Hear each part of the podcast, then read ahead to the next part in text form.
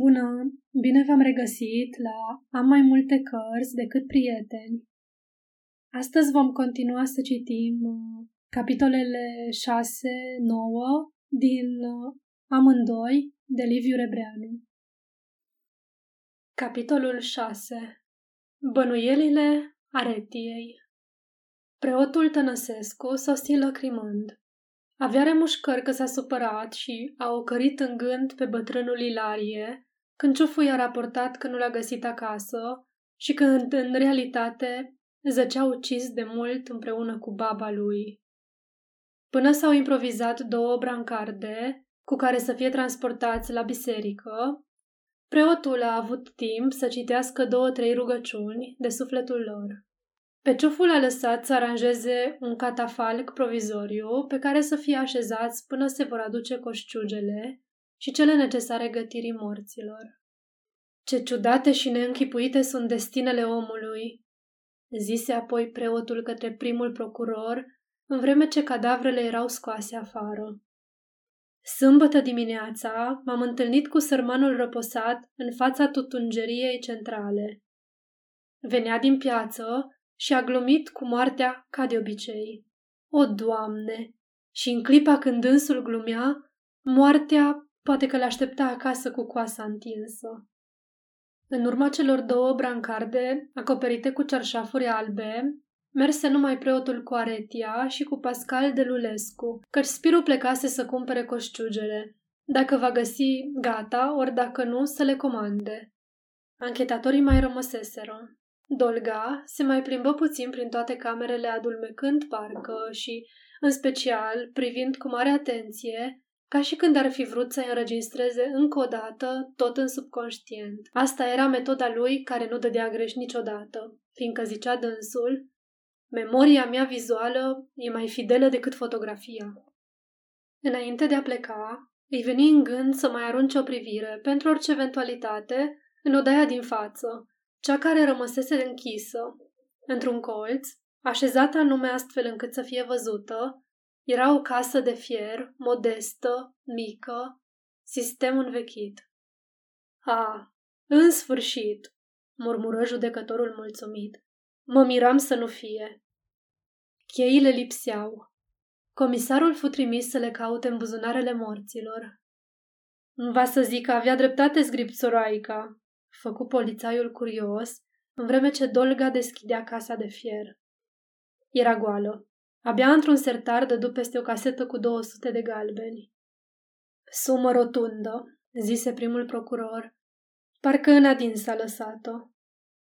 Ca să distragă atenția eventualilor hoți de la sumele mai mari ascunse aiuria, observă polițaiul.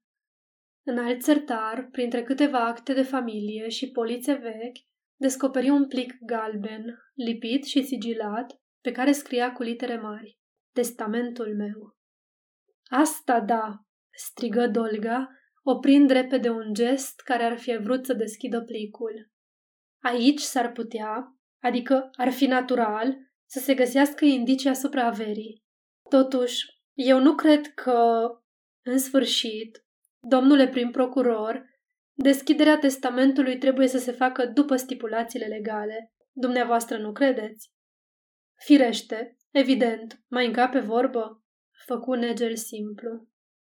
Se redactă un codicil la procesul verbal, apoi se aplicară obișnuitele sigilii pe ușile casei, iar polițaiul fu rugat să lase și un sergent de pază în curte sau în stradă, ca nu cumva vreun dobitoc interesat să violeze opera justiției.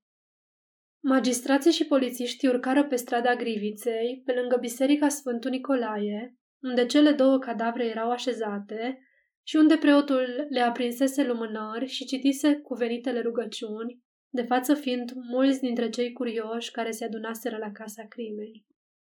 Aretia cu soțul ei ieșiră din biserică numai câteva minute după ce trecură anchetatorii.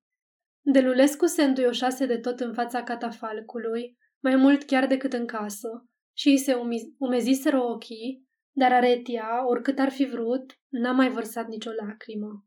Toate gândurile ei se învârteau vertiginos numai în jurul moștenirii și a fricii să nu fie iar păgubită de frate său Spiru sau poate și de justiție. Măi, bărbate, tu nu ești în toate mințile, zise ea, după ce se depărtară puțin pe o stradă mai dosnică. Văd că te îmbulzești mereu, ba să faci asta, ba să aduci cea... Astâmpără-te, Pascale. Mai lasă-l și pe spirică să facă, lasă-l. Pascale, că el n-a stat ca noi să bocească și să se înduioșeze. Fii tu sigur. El și-a umplut buzunarele încât nu-i mai pasă de să mai găsi ceva orba. Nu, tică, dragă, exagerezi, se supără Delulescu. Prea mă ofensez mereu și în fața oamenilor, parcă aș fi copil fără minte. Apoi chiar ești, răbufni femeia, abia stăpânindu-și mânia. Dacă n-aș fi fost eu, câinii te mâncau. Dar ce stau eu să te mai judec, că te-a judecat Dumnezeu destul. Până acasă, se mai certară și se împăcară de câteva ori, după obiceiul familiei. Aretia găsea prea molâu pe Delulescu și de data asta. Ea credea că bărbatul ar fi trebuit să facă gură, chiar să se ia de piept cu spirul, când s-a văzut că a dispărut cea mai mare parte a bănetului împreună cu bijuteriile. A lăsat-o pe ea să se hărțuiască cu, cu o geamite lume și nici măcar o vorbă de aprobare n-a scos, ci mai degrabă se arăta contra ei, încercând să o potolească, adică să dea dreptate dușmanilor. Pascal n-avea răgaz să se disculpe. Soția îi tăia vorba îndată ce deschidea gura. Se făcuse amiaze aproape. Cu preotul Tănăsescu se învoiseră să se întoarcă îndată după masă, să facă toaleta morților cum se cuvine, să-i așeze în sicriu și apoi să slujească o slujbă completă. Aretia însă nu se grobea deloc. Îi și spuse lui Pascal, care o zorea, că morții nu merită din partea ei nicio jale și nicio milă. Părinții celor trei frați, Ilarie, Spiru și Aretia, au fost bulgari și se numeau Danilev. În casă și între ei au vorbit mai mult bulgărește. Mama lor, mai slabă la cap, nici n-a învățat bine românește până la moarte. Au venit în țară ca lucrători la alți bulgari care țineau cu arendă pământuri în lunca Argeșului și făceau bani cultivând intensiv zarzavaturi pe care le vindeau în Pitești plecând iarna cu banii adunați înapoi peste Dunăre. Danilev a fost mai harnic și a ajuns repede din pălmaș arendaș întâi de un pogon, apoi de mai multe și în sfârșit proprietarul celor trei moșice le-a și lăsat moștenire copiilor. Când s-a mai înstărit și-a cumpărat casă la Pitești, chiar corpul de casă în care s-a întâmplat crima. A început să se numească Daniloiu cum l-a învățat un avocat și s-a împământenit prin camera și senat, cheltuind destule parale cu ocazia aceasta. Moșiile le-a păstrat până a murit și nici altă negustorie n-a făcut decât cu zarzavaturi și fructe de ale lui. De altfel, s-a prăpădit timpuriu, abia la 55 de ani, după ce, cu câțiva ani în urmă, îi murise și femeia. Oamenii spuneau că au murit de prea multă muncă, pentru că, într-adevăr, viața lor n-a cunoscut altceva decât munca de dimineață până seara. Iarna, vara, fără odihnă, fără sărbătoare. Când a murit bătrânul, Ilarie avea 30, Spiru 20 și Aretia 12 ani. Ilarie a devenit capul familiei, fiind de altminteri însurat la rândul lui, de patru ani, cu o româncă băștinașă care i-a adus o mică zestre în bani, încât așa a putut începe prima întreprindere personală. După moartea bătrânului, viața a continuat la fel în familia Dăniloiu. Moșiile erau lucrate ca și înainte. Aveau logofeți și chiar unii zilieri bulgari de încredere. Comerțul cu zarzavaturi rămase și mai departe baza afacerilor lor până când a venit vremea să se însoare și Spiru, deoarece avuseseră câțiva ani răi, dar mai ales fiindcă Ilarie reușise să-și înzecească micul capital în negoțul de cherestea și cu magazinul de fierărie, cei doi băieți se înțeleseră convingând și pe Aretia, care avea numai 17 ani și nu voia să știe de afaceri, să vândă moșiile și cu banii realizați să înceapă tot în comun niște întreprinderi mai rentabile. A urmat însă ani de criză care le-au încurcat socotelile. Într-un moment greu, cei doi frați au vrut să mărite pe Aretia, care ajunsese la 20 de ani, cu un negustor armean, bătrâior, vădu, urât foc, având însă o băcănie ce mergea minunat în piață și pe deasupra mari rezerve la bancă, încât nu pretindea nicio zestre, ba promitea să le dea o mână de ajutor în greutățile ce îi chinuiau. Aretia a refuzat categoric. Era proaspăt îndrăgostită de tânărul Pascal de Lulescu, practicant fără leafă la judecătorie, care pe atunci era un băiat levent, drăguț și dezghețat, de se scurgeau ochii fetelor după el. Era prima ei dragoste. Peste câtva timp, Aretia le-a declarat că vrea să se mărite cu Pascal. Frații nici n-au vrut să audă, căci Pascal n-avea după ce să bea apă. În zadar plângea Aretia și le explica. Frații ripostau aproape într-un glas că tânărul trebuie întâi să câștige măcar atâta cât să aibă cu ce să-și rănească nevasta. După patru ani de tărăgănează și amenințări, Aretia fiind deja majoră, se logodi cu Delulescu în taină. Ca să evite scandalul, frații consimțiră, dar cu condiția ca el să nu se amestece în afacerile lor, ci să-și vază de judecătoria lui, unde ajunsese să aibă și o leafă de 30 de lei pe lună. Pascal era modest, Aretia nepricepută și amândoi foarte îndrăgostiți. Frații le-au oferit casa de pe bulevard, pe care o cumpărase Darie de curând. O ocazie admirabilă. Au mobilat o parte din nou, parte cu de lor. Au făcut o nuntă frumoasă și au trimis chiar și în voiaj de nuntă două săptămâni la Constanța. Pe urmă, aici colo, i-au ajutat cu bani, sume mai mici sau mai mărișoare. Între timp, de altfel, Darie s-a despărțit de Spiru cu afacerile, rămânând fiecare cu ale lui. Căznicia Retiei avea atunci o vechime de zece ani, binecuvântată cu un copil de opt ani. Delulescu câștiga abia cât să trăiască. Sora a început atunci să-și reclame partea de moștenire, dându-și seama că a fost furată. De atunci, mai mult de 20 de ani, a trebuit să se mulțumească cu fărâimături aruncate de frații bogați sub formă de pomană.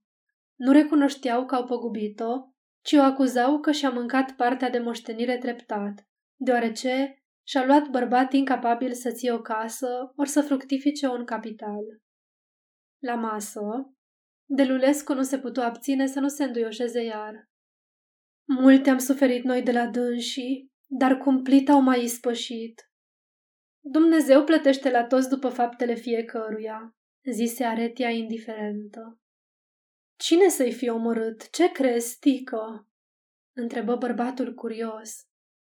Tâlhari și ucigași se găsesc destui, răspunse ea. Aș zice că numai spirică i-a ucis ca să-i poată prăda pe urmă, dar îl știu cât e de laș și fricos. Cine l-a omorât trebuie să fi fost om voinic, puternic. Altfel, cum să-i sugrume așa? Să nu te mir dacă frate meu nu fi tocmit nici cai vaticăloși, poate străini, că era tocmai sâmbătă, zi de târg. Ucigașul o fi plecat și al de unde nu-i. Iar frate meu s-a repezit să descopere crima și să strângă ce-a fost mai bun. Parcă ucigașii n-or fi furat și ei ce-au putut la repezială? În realitate, Aretia era preocupată să descopere nu pe criminali, ci banii și valorile ce s-au furat. N-avea nicio încredere în magistrații anchetatori, cum de altfel nu mai avea în nimeni. Pe cât de încrezătoare a fost în tinerețe, pe atât de bănuitoare era azi. Pe primul procuror Negel îl știa om cinstit și de-al cu avere, dar când e vorba de atâta bănet cât trebuie să fi găsit la Ilarie, nici pe el nu-l mai credea fără prihană. Tu, care zici că ești calculat și liniștit, după câte ai auzit mereu, an de an, de la oameni și acum în urmă de la romică, întreabă ea deodată, urmându-și firul gândurilor. Cam ce avere crezi că a putut să aibă nenea Ilarie? De, făcu Pascal gânditor, de, eu aș zice așa, cel puțin 5 și cel mult 10 milioane în lei de ăștia proști. Firește, socotind toate, casele, acțiunile, banii, devizele, juvaiericalele, amanetele, în sfârșit, toate. Aretia se înfurie iar, ca și când ar fi ofensat-o. Ei, vezi? Și dumnealor n-au găsit nici măcar un milion. Ei, apoi să nu mă supăr. Peste o clipă se întrerupse, ca și când un gând i-ar fi fulgerat prin minte. Pascale, numai decât să dăm o telegramă băiatului să vie acasă. Ai auzit? Să vie chiar azi, chiar cu ultimul tren. Să fie romică lângă mine. Cât e el de deștept, dragul mami, nu se poate să nu scoatem banii, oriunde i-ar fi ascuns spirică și cu ceilalți. Delulescu aprobă cu admirație. Foarte bine, Tică, prea bine. Capitolul 7 Solomia vrea să plece. Spiru, tocmai fiindcă sora sa s-a purtat atât de urât în fața judecătorilor, voia să dovedească oamenilor de treabă că familia Dăniloiu nu trebuie judecată după Aretia, ci după cei doi frați, fruntași, ai negustorimei piteștene. În vreme ce el alergă să se ocupe de coșciuge și de locul de la cimitir, pe Vasilica o trimise să cumpere zăbranicul, lumânările, florile și ce mai trebuiește, lucruri pe care femeile le aranjează mai bine. Până la amiaz, Spiru a isprăvit cu bine ce-și propusese. A găsit coșciuge gata de stejar, încât numai cifrele și literele urmau să fie bătute pe capac, a terminat cu locul, s-a dus chiar până în deal ca să vază unde vine și cum încep groparii săpatul pământului, lucru destul de greu pentru dânsul pe înghețul și zăpada ce erau. A sosit acasă ostenit și a sudat, gâfâind și totuși mulțumit că și-a împlinit datoria. Îndată după amiazii, mergem la biserică, dragă nevastă, zise dânsul mișcat, așezându-se la masa pusă mai de mult de Solomia, pe care doamna Daniloi o lăsase acasă când a plecat după cumpărăturile morților. Parcă nici nu mă simt complet liniștit până nu-i voi vedea așezați cum se cuvine unor oameni ca dânsii. Aretia nu s-a arătat, firește. Am știut eu prea bine. Numai la câștig vrea să se îmbulzească. Parcă nici n-ar fi sora noastră. Așa e de haină. De fapt, nici el, nici Vasilica nu cheltuiseră nimic. Prudenți, cumpăraseră toate pe datorie, lăsând ca plata să se facă din moștenirea răposaților. Spiru chiar se gândise că toate cheltuielile cu înmormântarea și celelalte vor trebui să fie scăzute din globalul moștenirii înainte de împărțire, așa că, vrând nevrând, va contribui și Aretia cu partea ei. La sfârșitul mesei, pe când dânsul tocmai moțăia, ca de obicei, înainte de a trece pe sofa în dormitor să-și facă siesta, iar doamna Dăniloiu aduna mecanic fărâmăturile de pâine în jurul tacâmului, Solomia se plecă la urechea ei și zise domol. Să nu uiți cu coană, să-i spui și domnului că trebuie să plec. Ce să plece? Unde să plece? Lasă, nu-ți strica tu somnul pentru ea, zise doamna Dăniloiu liniștit. Ea, prostii de ale ei. Degeaba am crescut-o și am învățat-o, că din ale ei nu iese. Nu cumva tot despre Alexandru e vorba? Atunci eu vă și las, să mă odihnesc nițel, numai un sfert de ceas. Făcu bărbatul, urnindu-se greoi și trecând la sofaua pregătită cu perna albă la căpătâi. Sfertul de ceas dura totdeauna un ceas. Altfel se scula morocănos și mai frânt de cum se culcase. Vasilica rămase singură cu servitoarea care se încăpățâna să plece numai decât. Vai, fată dragă, ai început să mă sperii cât ești de nebună, se cruci cu coana. Tu nu vezi ce-a dat peste noi? Tu n-ai un pic de omenie în sufletul tău de te poți gândi să pleci acum și să mă lași singură cu înmormântarea și cu necazurile? Apoi nu, cu coană, răspunse senin Solomia. Că, dacă e bine, Alexandru, nu stau acasă. Nu ți-am spus? Mâine dis de dimineață sunt înapoi. Nici să nu mai vorbești de astea, Solomie, că mă superi rău de tot. Așteaptă să îi sprovim mâine cu înmormântarea. Pe urmă pleacă și stai cât poftești, că de nebune ca tine geme târgul. Servitoarea se mai învârti puțin prin odaie, strângând masa mai îndelung și mai meticulos, iar când chipzui că doamna s-a liniștit, reveni. Cum nu crezi dumneata cu coană la durerea săracului? În caltea, dacă n-ai cunoaște necazurile mele cu Alexandru mai bine ca mama mea, că nu ți-am ascuns nimic și nu m-am ferit, și l-ai văzut sâmbătă și dumneata cum era de prăpădit că de-abia l-am coborât din căruță să intre la doctor. Ei, și dacă ai să te duci tu acum, crezi că ai să-l înzdrăvenești? Răspunse Vasilica, înduioșată puțin de glasul întristat al Solomiei. Nu ți-a spus toată lumea și toți doctorii că boala lui se vindecă greu, dacă se vindecă? Sâmbătă nu-s nici trei zile. I-ați târât iar la doctor și doctorul v-a spus să nu-l mai chinuiți cu drumurile. O, Doamne, ziua de sâmbătă numai în mormânt am să uit, zise Solomia cu ochii în gol, cu o durere mare pe față. Pentru că nu ești în toate mințile, femeie, se aprinse din nou doamna Dăniloiu. Ai pierdut mai toată ziua pe la doctor și prin farmacii, ca și când te-ar da banii afară din casă. Te-am lăsat, cum te las de atâta vreme, să-ți îngrizești bărbatul cum crezi tu mai bine. Dar văd că ai început să te împarți între Valea Ursului și casa mea. De câteva luni n-a fost săptămână de la Dumnezeu să nu lipsești când ziua, când noaptea, ca să te repezi la Alexandru. Am să vă slujesc cu coană toată viața, numai să mă ajut să-l punem pe Alexandru în picioare. Murmură servitoarea fără enfază, cu o sinceritate din adâncime.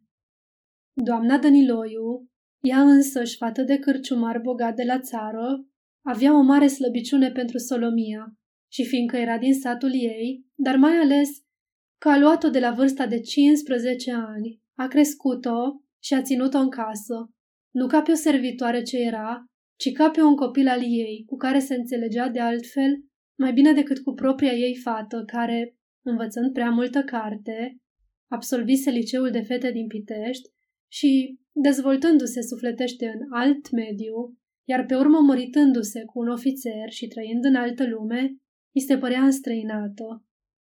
Adevăratele confidențe le avea cu Solomia. Cu ea se sfătuia despre toate. Față de ea n-avea taine.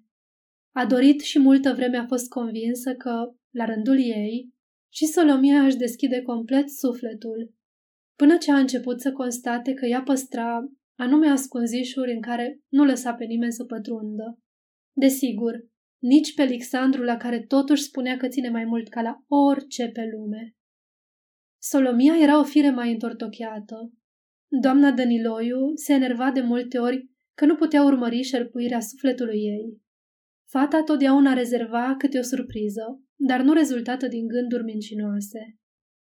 A controlat-o de nenumărate ori și n-a prins-o niciodată cu minciuna. Prefera și primea să fie certată, chiar o cărâtă, decât să încerce a-și ascunde greșeala prin tertipuri sau să se ferească a o ispăși. Mai cu seamă, de când s-a încurcat cu Alexandru, Solomia a devenit noucă de tot. Doamna Dăniloiu a socotit la început că fata, care abia avea atunci 18 ani, s-a îndrăgostit și de aceea i-a trecut cu vederea une, unele neglijențe explicabile. Alexandru se numea Alexandru Ionescu și era pe atunci șofer la sucursala băncii Marmorosc Blank. Băiat curățel și parcă mai de treabă ca alții de țeapa lui, nu și-a bătut joc de beata fată, zicea doamna Dăniloiu, și nu i-a întors spatele, cum fac toți, ci s-a alipit mai mult de ea și chiar a vrut să o ia de nevastă. Dar banca s-a închis și Alexandru a rămas fără de lucru. Își adunase o mică sumă de bani ca să poată trăi câteva luni până va găsi alt loc. N-a găsit. Tovarășii și prietenii îl sfătuiau să plece la București, unde, ca șofer, destoinic ce era, ar fi găsit mai repede ocupație. N-a vrut să plece fără Solomia, iar pe ea nu putea lua fiindcă n-ar fi avut cu ce soție. Asta a fost pentru Solomia întorsătura vieții. Îl iubise și până atunci, cum poate să iubească o fată de 18 ani. Dar pe urmă, După ce a văzut că Alexandru nu se desparte de ea nici chiar de dragul viitorului său, iubirea ei s-a transformat într-un amestec straniu de devotament, spirit de jertfă și admirație oarbă, care, frământat cu senzualismul ei primitiv și sfios, a pus stăpânire pe însăși rădăcinile ființei ei. Scopul vieții Solomiei a devenit Lixandru. În afară de el și mai presus de el nimic nu exista pe lume.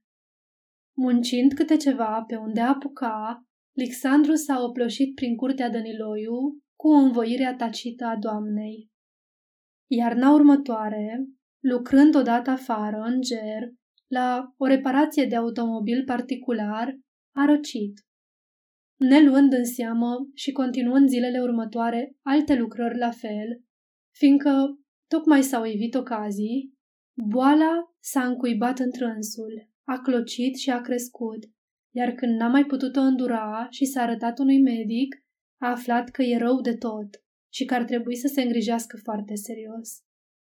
Solomia și apoi doamna Dăniloiu, abia toamna următoare au aflat, nu de la el, care nu spunea nimic și bolea ca un animal trudit, ci de la însuși doctorul la care fusese, că Alexandru e în mare primejdie. De atunci, Solomia nu mai avea alt rost în viață decât salvarea lui Alexandru. Pentru aceasta și-a cheltuit toate economiile ce le făcuse la doamna Dăniloiu, pe urmă toată simbria ce o primea. Când un medic i-a recomandat, în loc de medicamente, să meargă undeva la țară, să stea liniștit, să se odihnească și să se hrănească bine, Solomia i-a propus imediat să meargă în satul ei, Valea Ursului, la părinții ei. Alexandru a stăruit însă că, mai înainte, să se căsătorească, să nu zică oamenii că Solomia își aduce ibofnicul acasă, ci bărbatul legiuit. Nu numai doamna Dăniloiu, dar și Spiru s-au înduioșat de delicatețea băiatului, deși el de multe ori bombănise că i s-a oploșit în curte un pier de vară. Barem Solomia a plâns cu hohote în timpul cununiei, încât doamna Dăniloiu, nașa mare, i-a șoptit în două rânduri să-ți mai ție firea. După o lună, Solomia s-a întors înapoi în serviciu, lăsând pe Alexandru la țară. Trebuia să muncească pentru a-i putea plăti întreținerea. Totuși, într-un an de ședere la aer și odihnă, Alexandru, în loc să se îndrepte, se topea văzând cu ochii. Solomia s-a gândit că ar trebui să-i mai dea niște leacuri, să nu-l lase fără ajutor ca pe un câine. Și l-a adus la Pitești de mai multe ori să-l mai examineze doctorii. Așa s-a întors sâmbătă Alexandru la Valea Ursului cu câteva sticluțe pe care Mirescu, cel mai popular medic din Pitești, după ce l-a băgat la raze, i le-a prescris să le ia negreșit fără să garanteze o vindecare grabnică, dar promițând o îmbunătățire cu ajutorul lui Dumnezeu. Doamna Dăniloiu înțelegea și azi nerăbdarea Solomiei de a vedea efectul medicamentelor. Dacă n-ar fi intervenit pacostea cu crima, ar fi dăscălit-o puțin, ca să se păstreze în nota ei. Dar i-ar fi dat drumul să se repiadă până acasă, mai ales că acum, cu autobuzele poți pleca seara la Valea Ursului și dimineața să fie înapoi. Azi îi era urât să rămâie singură.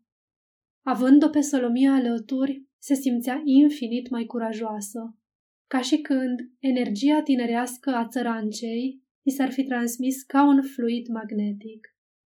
În cele din urmă, văzând-o prea abătută și mai amărâtă ca niciodată, i se făcu milă de suferința ei și îi îngădui să o lase să plece mai pe seară, cu condiția ca întâi să îi sprăvească la biserică îngrijirea morților și ca mâine dimineață să fie negreșit înapoi ca să-i dea ajutor la înmormântare. Solomia se bucură numai pe jumătate, ca și când nici n-ar mai fi fost în stare să se bucure a Evia de nimic în lume. Murmură abia perceptibil. Să-ți răsplătească Dumnezeu binele pe care mi-l faci. Tocmai când isprăviră toaleta sufrageriei, așezând toate la locul lor, se pomeniră cu un aprod de la tribunal care aducea două citații. doamna Dăniloiu se înspăimântă. În viața ei n-a avut de-a face cu judecăți. Aprodul îi spuse și din gură că judecătorul de instrucție poftește și pe domnul Spirică la cabinet pentru informații în legătură cu crima. De asemenea, pe doamna Dăniloiu și pe Solomia. Ia fugi, băiete, se supără deodată doamna Dăniloiu. Doar nu o să ne amestecați și pe noi în nelegiuirea asta. Doamne ferește! A apărut din dormitor Spiru, căscând și întinzându-se și mormăind, ca totdeauna după somn. Citația îl făcu să-i sară brusc muleșala. Informator? Se liniști mai pe urmă. Ei, da, da, firește. Trebuie să ajutăm pe biesii judecători să descopere pe criminali. La ce oră e? A, la trei? Adică, acum? Atunci ia vezi, Vasilico, dăm ce-mi trebuie, să nu întârziem. Dădu drumul aprodului. Nu voia să-l vadă cineva mergând împreună cu un aprod de la tribunal. Între aprod și jandarm mi se părea că e numai deosebire de uniformă. Doamna Dăniloiu cu Solomia erau citate pentru a doua zi. Ei, vezi, tot nu poți pleca, Solomie, până ce nu te întreabă judecătorul. Eu te-am lăsat, dar dacă legea nu vrea... Zise Vasilica în chip de consolare. Solomia ridică din numeri, murmurând cu amărăciune. Doamne, iartă-mă și nu mă lăsa. Capitolul 8 Judecătorul și polițaiul Aurel Dolga se afla numai de trei luni în Pitești, dar cunoștea mai toată lumea, în special avocați, profesori, ofițeri, ingineri, funcționari, în sfârșit, ceea ce se numește, cu o exagerare provincială, boierimea. De fapt, în boierimea aceasta se cuprind numai cei ce au bani sau astfel de avere care să le dea putința de a participa la jocurile de cărți și de a primi cel puțin de două ori pe iarnă cât mai multă lume bună care să joace cărți până la ziua la cât mai multe mese. Noul judecător, tânăr și neînsurat, a devenit imediat invitatul favorit în familiile cu fete de măritat, deși el nu trăda încă intenții matrimoniale, dorind în prealabil să devie celebru în specialitatea sa spre a putea face o partidă mai strălucită. Era foarte sociabil, păstrând totuși marea decență și rezerva cerute unui magistrat. Aici colo, la vreo petrecere cu ultra prelungire, i s-a întâmplat să cânte sau să danseze solo sau împreună cu tovarășii de chef, sau chiar, într-un elan de fericire, să îmbrățișeze pe vestitul lăutar, dură, care, ajutat numai pe, de un țambal ist chior și de un chitarist șchiop, era capabil să întreție buna dispoziție de seara până a doua zi seara. Dragostea cea mai mare a lui Dolga rămânea totuși instrucția criminală. Din pricina ei, avea acum o remușcare, că n-a cunoscut până azi familiile Dăniloiu. De aici, trăgea însă concluzia pentru viitor. Un bun detectiv, deci și judecătorul de instrucție, trebuie să-și lărgească necontenit relațiile în toate straturile societății. De la casa crimelor până la tribunal, Dolga a tăcut, privind drept înainte, parcă ar fi urmărit cu ochii interiori o pistă foarte palidă și întortocheată. Reținu pe polițaiul Ploscaru, care, nu pentru meserie, dar prin felul lui de viață, cunoștea Piteștii cum își cunoștea buzunarele nu orașul, ci oamenii, până la cei mai umili. Ăsta era meritul lui unic, dar considerabil în poliție, mai ales că informațiile lui erau întotdeauna exacte și corecte. După ce încheie cu grefierul formalitățile de rigoare pentru întocmirea dosarului, comandă cafele. Polițaiul interveni jovial. Dacă îmi dai voie, domnule Jude, a mea să fie cu un coniac înăuntru și altul separat alături. După o crimă atât de scârnavă, trebuie să-ți stingi greața măcar cu un pic de alcool. Într-adevăr, scârnavă, aprobă Dolga. Foarte bine ai spus. Eu încă n-am cunoscut, din păcate, familia Dăniloiu. Ai să o cunoști acum, cu ocazia instrucției, până în rărunghi. Ilarie Dăniloiu a fost un om ciudat și plin de taine. Dar ceea ce m-a mirat, urmă judecătorul, ceea ce m-a nedumerit mai mult este mizeria morală pe care am simțit-o în casa lor. Nu mizeria în sine, care totdeauna e impresionantă și îi provoacă cel puțin milă, ci mizeria unor oameni despre care se spune că erau foarte bogați, de mai multe ori milionari. Polițaiul surâse și dădu din cap aprobativ. Exact, domnule judecător, zise dânsul. Zgârcenia, pricit de aprigă, nu poate explica o viață în ticăloșie materială desăvârșită. Explicația o dă numai rasa, domnule jude. Ce ideal de trai poate să aibă un om coborând din părinți care numai duminica aveau pe masă mâncare caldă? Eu eram copil când a murit bătrânul Danilev, bulgăroiul, cum îi zicea lumea în piață, cu un fel de ură amestecată cu admirație. Mi-a rămas însă în minte, cu niște ochi negri, foarte vicleni și mai ales cu hainele nemțești care îi veneau îngrozitor, parcă ar fi fost adunate din toate colțurile orașului. Dintre copii, niciunul n-a moștenit în totul pe bătrânul bulgăroi. Ai văzut, domnule, jude, ce pirpiriu era Ilarie. Să-l sufli ca pe o luminiță de ceară.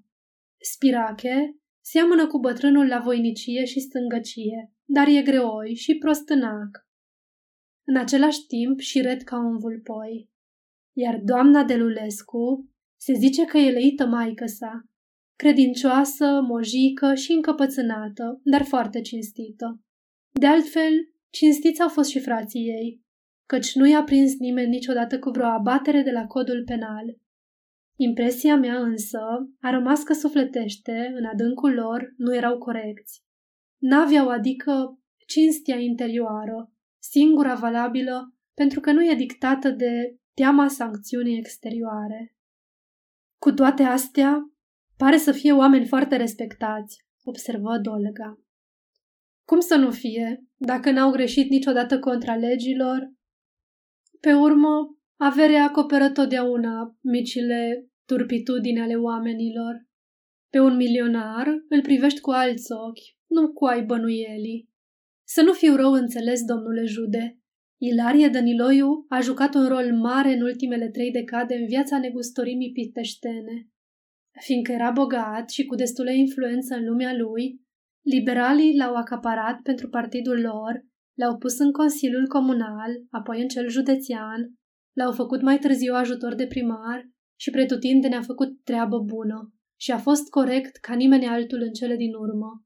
Adică, după război s-a ales senator și a făcut figură onorabilă și la București prin cuvința și modestia lui născută. Vezi, prin urmare, domnule Jude, că avem de-a face cu un exemplar tipic de piteștean notabil. Dolga asculta atent, iar ploscarul care, ca toți povestitorii, dorea să fie ascultat, se încălzea din ce în ce la amănunte. Ei bine, toate demnitățile și onorurile, în loc să-l civilizeze, mai rău îl sălbăticeau lăuntric. Pasiunea economiilor, care pe tatăl său l-a îmbogățit, a transformat-o într-o avariție patologică. Deși nu i-am cunoscut viața intimă, știu că de la o anume vârstă, cam de când a intrat în viața oficială, a fost cuprins de patima tezaurizării. Treptat și firește, pândind ocazii excelente, a vândut moșiile părintești, a vândut diferite case ce mai avea prin oraș. Se zice că și uh, pe la București, iar banii îi strângea. Dacă ar fi putut, nici pe mâncare n-ar mai fi cheltuit. Ca să puie gogolani la păstrare. Oamenii de originea lui, când fac avere, încep să facă lux la mâncare și să cheltuiască cu masa mai mult decât pe toate celelalte necesități de viață. Belșugul la masă e primul lux și ultimul la oamenii simpli. Dovadă că Spirul Dăniloiu mânca uneori, nu știu dacă mai face și azi, până ce nu se mai putea urni de la masă. Ilarie însă, cu cât se îmbogățea, cu atât își reducea mâncarea. Circulă prin oraș anecdote despre peregrinările lui prin piață. Cu toate că după război s-a retras oarecum din afaceri, se ducea în fiecare dimineață în piață să facă, zicea el, cumpărături pentru menaj.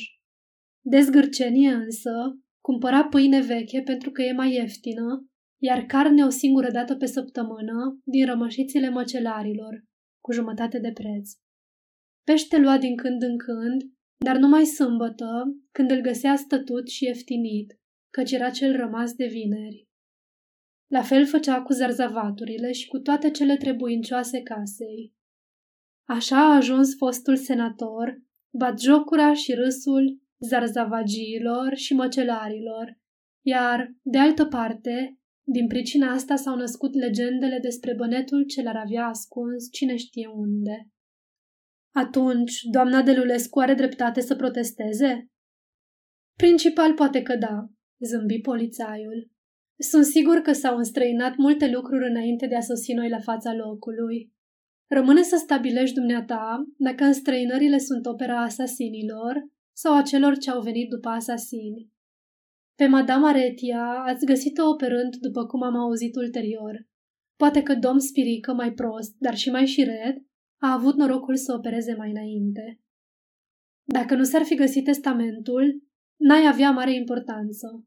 Acum însă se schimbă lucrurile. În cearta moștenitorilor trebuie să se amestece și instrucția. Dacă era aici feciorul lui de Lulescu, scandalul ar fi luat proporții chiar în casa morților. În orice caz, e numai o amânare. Romulus de Lulescu aștepta moartea lui Ilarie ca lozul cel mare la loterie.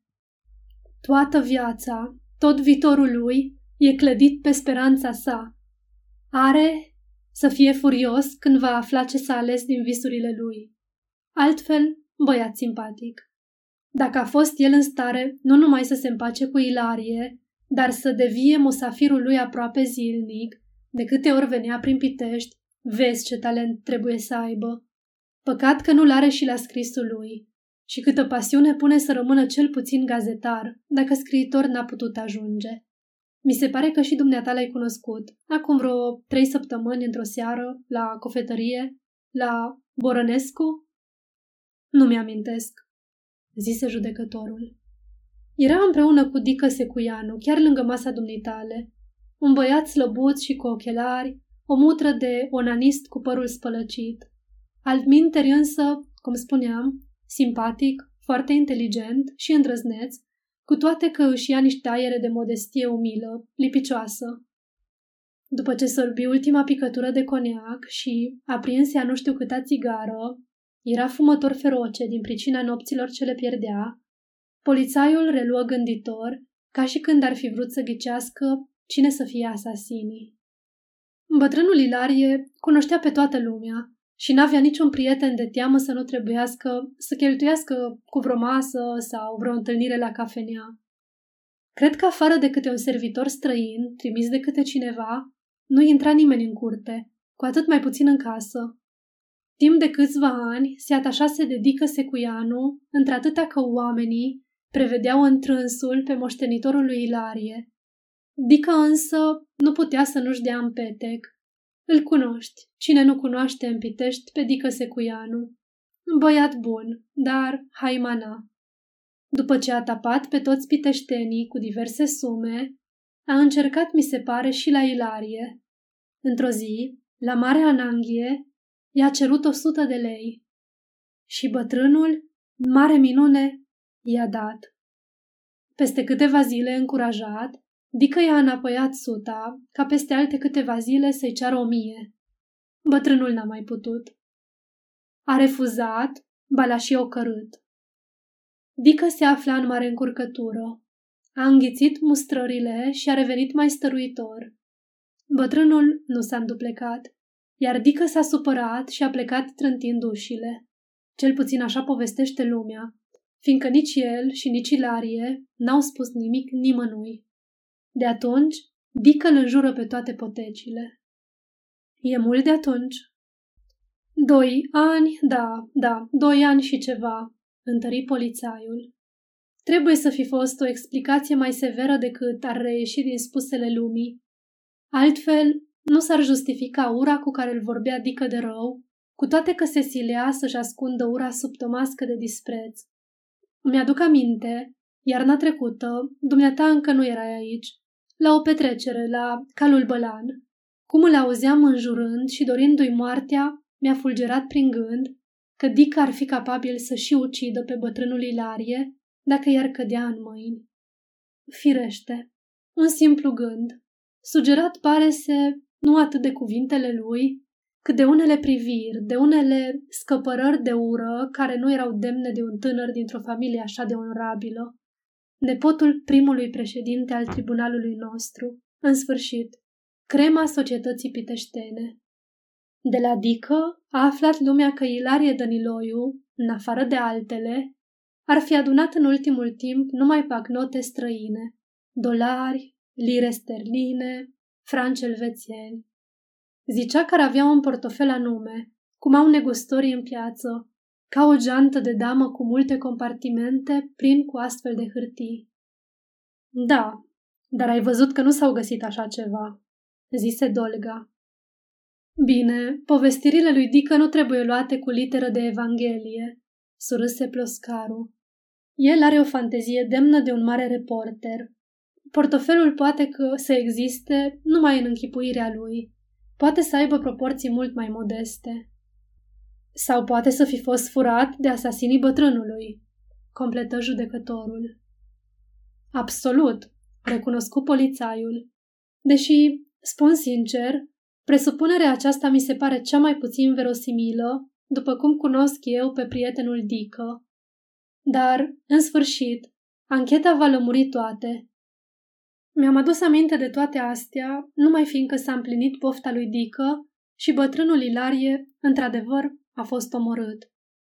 În asemenea caz, fără să vrei, faci toate legăturile posibile și imposibile, iar lucruri cărora înainte nu le dădeai nicio importanță, devin deodată tulburătoare. În ultimii ani, Ilarie Dăniloiu n-a întreținut relații prietenești cu nimeni decât cu Dică Secuianu în anii trecuți și cu Rem Romulus de Lulescu de vreun an sau doi. Ce curios! În timpul cât Dica a fost favoritul bătrânului, Delulești ca și Spiru Dăniloiu erau în panică. Acum fac legătura. Poate că apropierea lui Romulus de unchiul său s-a căutat și s-a realizat tocmai de teama ca nu cumva moștenirea să fie amenințată prin vreun capriciu al bătrânilor. Asasinul a picat, pentru rudele interesate, ca o salvare. Dacă cumva testamentul nu va aduce altă încurcătură. Sunt multe puncte obscure și tulburătoare în afacerea aceasta, observă gânditor judecătorul de instrucție. Poate că mai mult în aparență, domnule jude, murmură polițaiul. Capitolul 9 Informatorul ofensat Spiru Dăniloiu urcă gâfâind treptele tribunalului. Sala pașilor pierduți era mai liniștită ca la prânz. Împricinații cu avocații se aflau în sălile unde începuseră ședințele. Pe afară rămăseseră doar rarii musafiri fără treburi, care le neviau de colo până colo. Negustorul nu se uită nici în dreapta, nici în stânga, ci trecu repede spre scara care duce la etaj. Un aprod îl opri în ușa cabinetului de instrucție. Așteptați un moment, domn Spirico. Vă cheamă numai decât. Cele câteva minute îi se părură nesfârșite. De emoție îl năpădiră toate căldurile, încât se făcu leoarcă de sudoare. Când se pomeni înăuntru, trebuie să se sprijine de biroul judecătorului ca să nu se clatine pe picioare. Te-am poftit, domnule Dăniloiu, să-mi dai oarecare informații în legătură cu crima ale cărei victime au fost fratele și cumnatea dumnitale. Îl întâmpină Dolga, șezând cu figura severă, măsurându-l și învăluindu-l într-o privire înțepătoare de suspiciune. Mai cu seamă că dumneata ai fost cel din tâi care ai descoperit? Nu, domnule judecător, întrerupse Spiru cu groază, ca și cum i-ar fi spus că el e criminalul. Eu n-am descoperit nimic. Nevastă mea cu Solomia, adică cu servitoarea, S-au dus azi dimineață să vază ce-o fi pățit Ilarie și... Judecătorul Dolga se ridică în picioare. Fața îi se îndulci zicând. Mi se pare că ești obosit. Ia loc, te rog, colea, lângă birou pe scaun. Așa, ca să putem vorbi în liniște. Lasă-ne, domnule grefier, singuri. Grefierul se sculă și ieși fără o vorbă. Spirul se lăsă greoi pe scaunul care părâi sub dânsul, gata să se sfărâme. Scoase Batista, pe care o ținea mai mult de lux, și șterse fruntea și gâtul de nădușarea care îl supăra. Vă mulțumesc, domnule judecător, bâlbâi dânsul umil. Nu mă simt deloc bine. N-am umblat niciodată pe aici și am o emoție ca la școală. Dolga schiță un zâmbet care păru o strâmbătură de bagiocură. De ce să ai emoție? Un om ca dumneata aș regreta. Contez pe informațiile dumneitale foarte, foarte mult. Și ca frate al victimei, dar și ca bărbat cu mare experiență în diverse chestii. Așa că te rog, povestește-mi tot ce știi despre crimă. Nu știu nimic, răspunse repede Spiru, vrând parcă astfel să se spele pe mâini. De unde să știu? Ceva trebuie să știi, stărui judecătorul, că doar ai fost înaintea noastră în casa crimei și probabil ai scotocit prin dulapuri ori prin sertare, ca și sora dumnitale. Spiru Daniloiu se dezmetici deodată, îi trecu parcă și emoția și frica. Se sculă de pe scaun și zise, uitându-se jignit la Dolga. Va să zic că mă bănuiți pe mine că aș fi în stare? Domnule, întrerupse judecătorul. Pentru mine sunt vinovați, sau cel puțin suspecți, până la proba contrarie, toți cei ce au avut vreun amestec cu o crimă, orice amestec.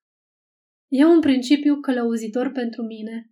Alții, din potrivă, socotesc pe toată lumea nevinovată până la producerea unei dovezi de culpabilitate.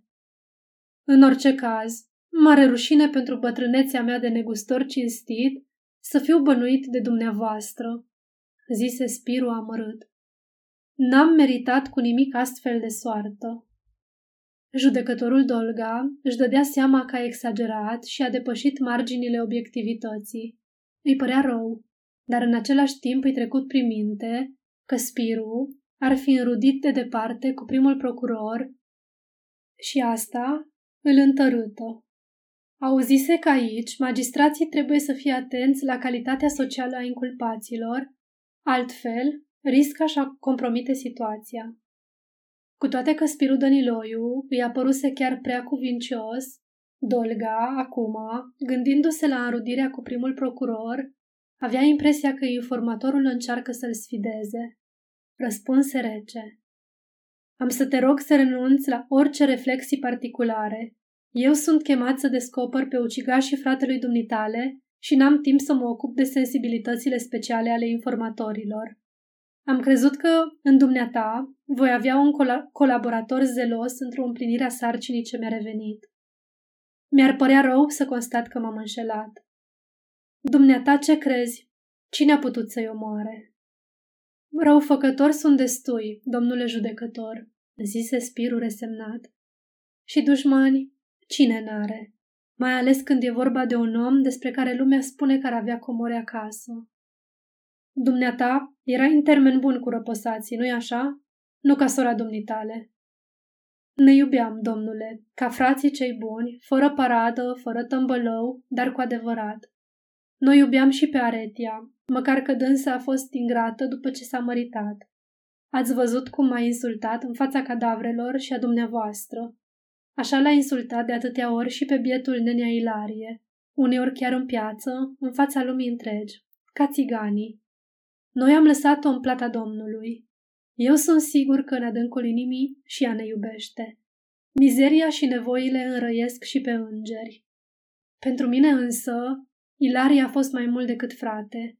El m-a făcut ce sunt, m-a îndrumat, m-a ajutat, nu numai cu sfatul, ci cu fapta. Îi voi fi recunoscător până voi închide ochii. Vă întâlneați deseori? Destul de des, aproape în fiecare zi, dacă nu bărbații, cel puțin femeile noastre. Atunci, cum se face că n-ați aflat până azi de moartea lor? Medicul crede că sunt morți de sâmbătă. Azi e marți. Întâmplarea, domnule judecător. Poate unde și vremea s-a stricat sâmbătă, ninsoarea și gerul. Aseară când ne-a spus Ciufu, servitorul părintelui Tănăsescu, că i-a căutat de trei ori și nu i-a găsit acasă, am făcut observație soției mele că nu s-a dus de cel puțin duminică să se intereseze de dânsii. Ciufu, repetă judecătorul. A fost de trei ori? Când? N-am reținut. Mi se pare că ar fi fost în fiecare zi. Un moment, întrerupse judecătorul. Grefier, strigă apoi, ca și când și-ar fi adus aminte, ducându-se la ușă și deschizând. Grefier, trimite să-mi aducă imediat pe ciufu, servitorul preotului. Se opri și se întoarse spre Spiru, vrând să ceară lămuriri mai precise asupra lui Ciufu. Grefierul însă completă singur. Servitorul de la Biserica Sfântul Nicolae. Am înțeles, domnul, domnule Jude. Pe urmă, să reintri să înregistrăm declarația domnului Daniloiu. Închise ușa și se plimbă de două ori prin cameră. Dacă nu venea ciufu, poate că nici azi nu s-ar fi dus nevastă mea și cine știe cât ar mai fi stat acolo sărmanii. Reluă Spiru cu alt curaj.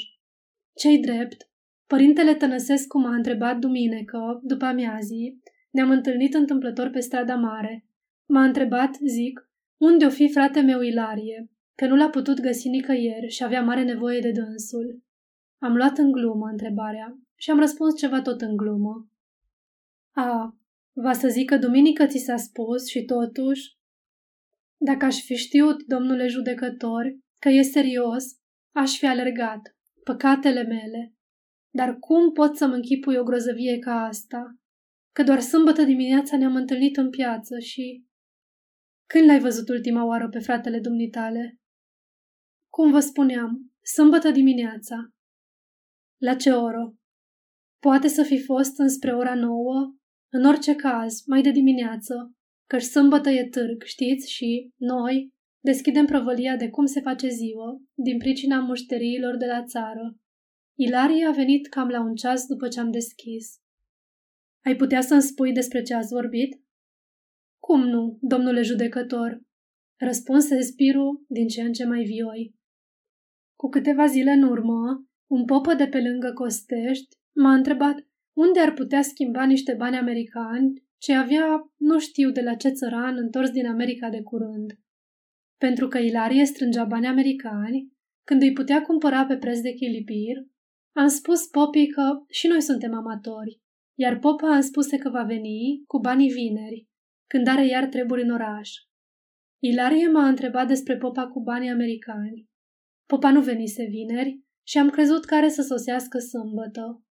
Frate meu însă, mai cunoscător, îmi spuse să nu-l mai aștept când are să mai vie. Era sigur că a găsit pe altcineva care i-a oferit un preț mai bun decât oferisem eu. Da, bani americani, murmură judecătorul gânditor. Altceva nu? Nu prea. Nici n-a stat mai mult de un sfert de oră. Erau mulți clienți și trebuia să fiu cu ochii în patru. Avea o pâine la sub soară și îmi spuse că vrea să cumpere un crap, dacă va găsi. Pe urmă, a venit servitoarea noastră, care făcuse cumpărăturile obișnuite prin piață, să mă întrebe dacă am să trimit vreo vorbă sau altceva cu coanei. Așa e obiceiul în familia noastră. Ilarie i-a dat servitoarei pâinea să-i o ducă acasă, că dânsul vine mai târziu. A plecat la pește iar Solomia a mai așteptat puțin, că tocmai târguisem și eu niște bunătăți ieftine și vroiam să le trimit. Pe urmă nu l-ai mai văzut deloc? Și nici nu te-ai mai interesat de dânsul? Ce să mă interesez, domnule judecător? Cum puteam să bănuiesc ce are să se întâmple? Dar când preotul ți-a atras atenția, n-ar fi fost normal să te repezi să vezi dacă nu i s-o fi întâmplat ceva? Ziceai că-l iubeai și, și îi vei fi recunoscător toată viața. Acum, după ce s-a întâmplat nenorocirea, firește, îmi reproșez și eu că n-am mers, recunoscut spirul îndurerat. Dar în mod obișnuit, Întrebarea părintelui era mai mult o vorbă aruncată, întocmai cum zici, ce mai faci? Ilarie, de altfel, avea curiozitățile lui. De multe ori se încuia în casă și când venea cine nu-i plăcea, nu răspundea deloc, făcându-se că nu-i acasă. Bine, bine, dar puteai și altfel să treci pe la dânsul. Ești sigur că de sâmbătă dimineața nu te-ai mai întâlnit deloc? Absolut sigur. Nici pe la el n-ai fost.